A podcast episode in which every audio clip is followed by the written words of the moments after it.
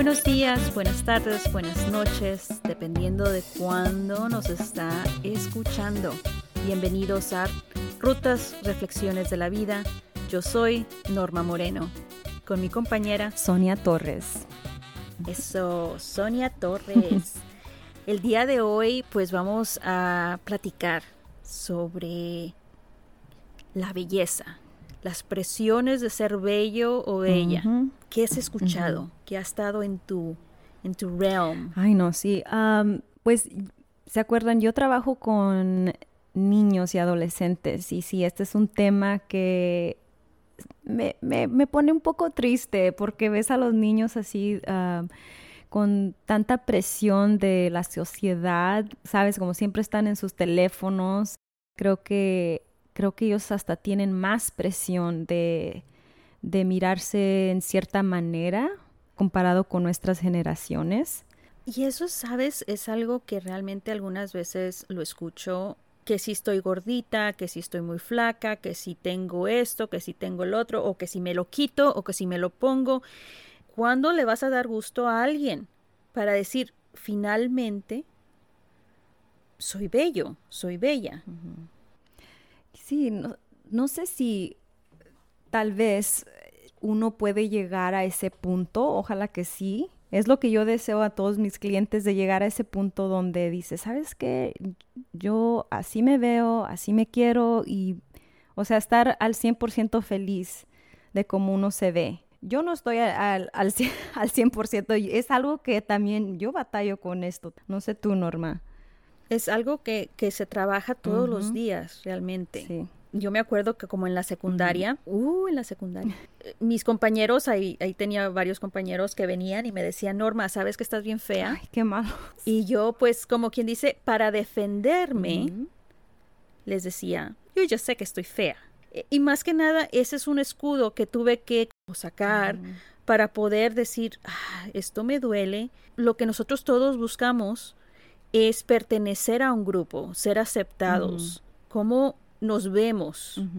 ¿Cómo vamos a ser aceptados en un grupo si no somos lo que ellos esperan? me está recordando de un, video um, de Sesame Street donde, donde el pájaro amarillo, Big Bird, quería pertenecer con una ganga de otros, de otros pájaros que se miraban muy diferentes que él y, y, ellos tenían así un grupo y no, y no dejaban a Big Bird entrar a ese, a ese grupo porque él estaba muy grande, estaba muy amarillo. Entonces Big Bird se fue y se cambió el color, se puso, estaba ahora azul y se hizo pequeño. Ah, pero como que era, nunca lo aceptaron. Pero esa idea, ¿verdad? Me, me gusta que hagan videos así para los niños tan chiquitos, porque sí, uno siente mucha presión, ¿verdad? Para cambiar como tú eres para poder pertenecer a un grupo, ¿verdad? Que tal vez tú sientes que no te acepta. Y ese es el punto. Y si vamos a ser aceptados, si vamos a ser acogidos a cierto nivel social, a cierto grupo que deseamos pertenecer. A mí me, y no sé por qué, pero me, me gustan uh, los, ver los videos de gente que se hacen cirugía plástica. Ah, se me hace muy interesante, pero sí hay, un, hay una gente que llega a un extremo, ¿verdad? De, mirarse así completamente diferente. Cuando para uno, cuando uno se siente satisfecho con cómo se, cómo se ven. Entonces, yendo a ese, al ejemplo que puse con Big Bird, ¿verdad? Al último, ¿verdad? no lo aceptaron, aunque se cambió el color, ah, los pies, o sea, se fue cambiando todo y no lo aceptaron. Entonces, y no se sentía bien. O sea, entonces si, si estás haciendo estos cambios y no te estás sintiendo bien o todavía no te sientes como que you fit in. Que eres parte de. Que no eres parte de, para poder llegar a un nivel que tal vez nunca uno va a poder llegar. Y sabes, me, me estás recordando en los, creo que fue en los noventas o en los principios del milenio del 2000 hubo un programa que en, en, una de las televisoras nacionales eh, eran diferentes participantes y se les hacía una cirugía total. Eh, yo estaba, pero sí bien prendida viendo ese programa. porque también nos imaginamos de que si te cambias totalmente esto, lo otro, que la nariz, que los ojos, que la boca, que también vas a cambiar tus circunstancias socioeconómicas, de tu estado social. Entonces, pues sí, fue un, un programa que pues me impactó como una, en ese entonces como una mujer joven, que también pues dije yo, ah, pues si me veo de esta manera, mis circunstancias van a cambiar, sin saber de que realmente necesitaba trabajar más yo en mi persona, sí física, pero también emocional cómo crecer en mis emociones, poder como internalizar ciertos aspectos de mí que eran positivos y dejar ir los negativos. Como decía mi tía, vistes a la mona pero la mona se queda. Algo así creo que era. Puedes cambiar tu exterior, pero pues si no te enfocas también tu crecimiento emocional, personal, entonces, ¿qué es lo que estás haciendo? ¿Qué es lo que queremos? Queremos ser parte de un grupo. ¿Cuáles son los sacrificios? ¿Cuáles son los beneficios? Y eso es lo que algunas veces, pues, la belleza, en comillas, nos garantiza. ¿Tú crees, Norma, que, bueno, que ahorita con, como hay mucha redes social, o sea, ya con toda la tecnología que, que hay más presión ahora, con no nada más niños, pero también adultos, de enfocarnos más en cómo uno se ve, en vez de qué tipo de persona eres. Por ejemplo, a veces yo tengo que poner como una pausa con Instagram, ¿verdad? Porque es, o sea, es mucho de tanta foto así o videos así de, de gente así viviendo una vida, entre comillas, perfecta. Ah, no sé si a veces tú te has sentido así donde tienes que tomar así un, tienes que apagar todas las redes sociales. Sabes, sí, es un, es, es, un bombardeo, ¿verdad? De, de imágenes, de mensajes, Ah, yo me acuerdo que iba a la casa de mi tía y ella tenía la revista Vanidades ah, o Cosmopolitan, ¿verdad?